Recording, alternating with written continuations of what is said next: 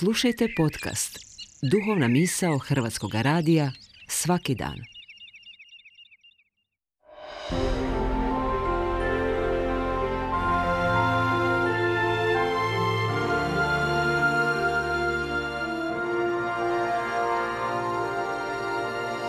Duhovna misao. Urednica je Blaženka Jančić.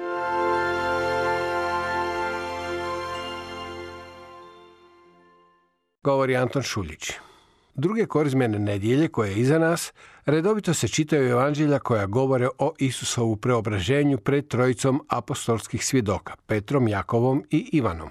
Tumači evanđelja općenito se slažu da je preobrazba bila trenutak božanske Isusove slave kako bi apostole utvrdio u vjeri jer se nalazio na putu prema Jeruzalemu gdje je nagovijestio da ima biti mučen i ubijen od čega je, kako znamo, Petar nešto prije odvraćao.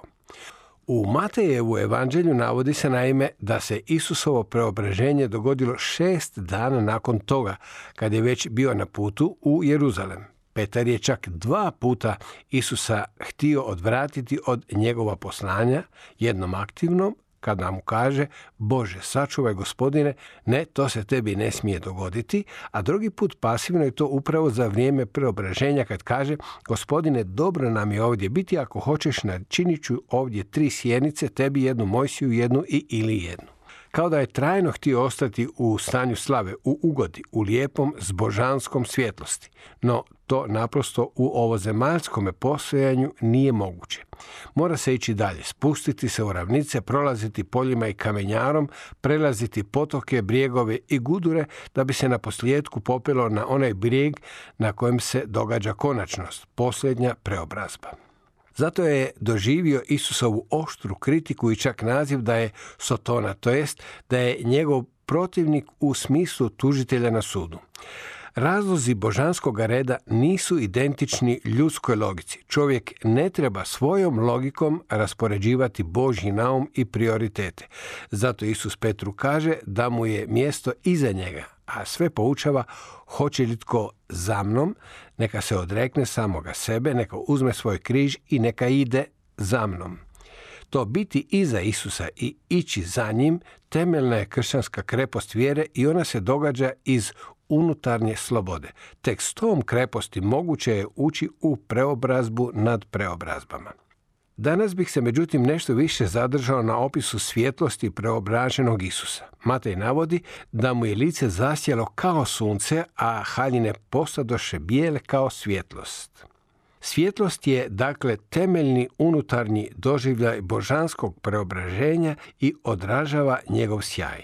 Smijemo li misliti da je takva svjetlost dana čovjekovu iskustvu danas?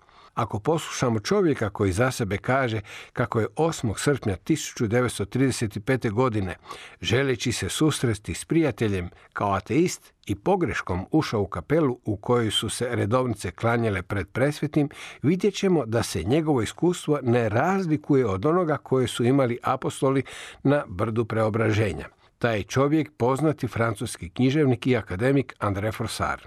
On svoje iskustvo ovako opisuje, citiram, dok sam prolazio kroz ona vrata, bio sam ateist kojega sam opisao, bio sam to još i unutra u kapeli. U skupini vjernika nasuprot svjetlu vidio sam jedino sjene među kojima nisam mogao otkriti svoga prijatelja. Na kraju toga prostora blistalo je neko svjetlo. Nisam znao da je to presveti sakrament.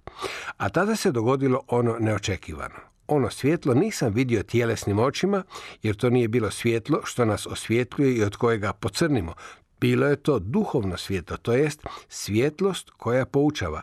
To je bila istina u usijanom stanju. Ona je definitivno preokrenula redoviti poredak stvari. Mogao bih čak reći da otkad sam je ugledao, za mene postoji samo Bog, a sve ostalo je tek hipoteza.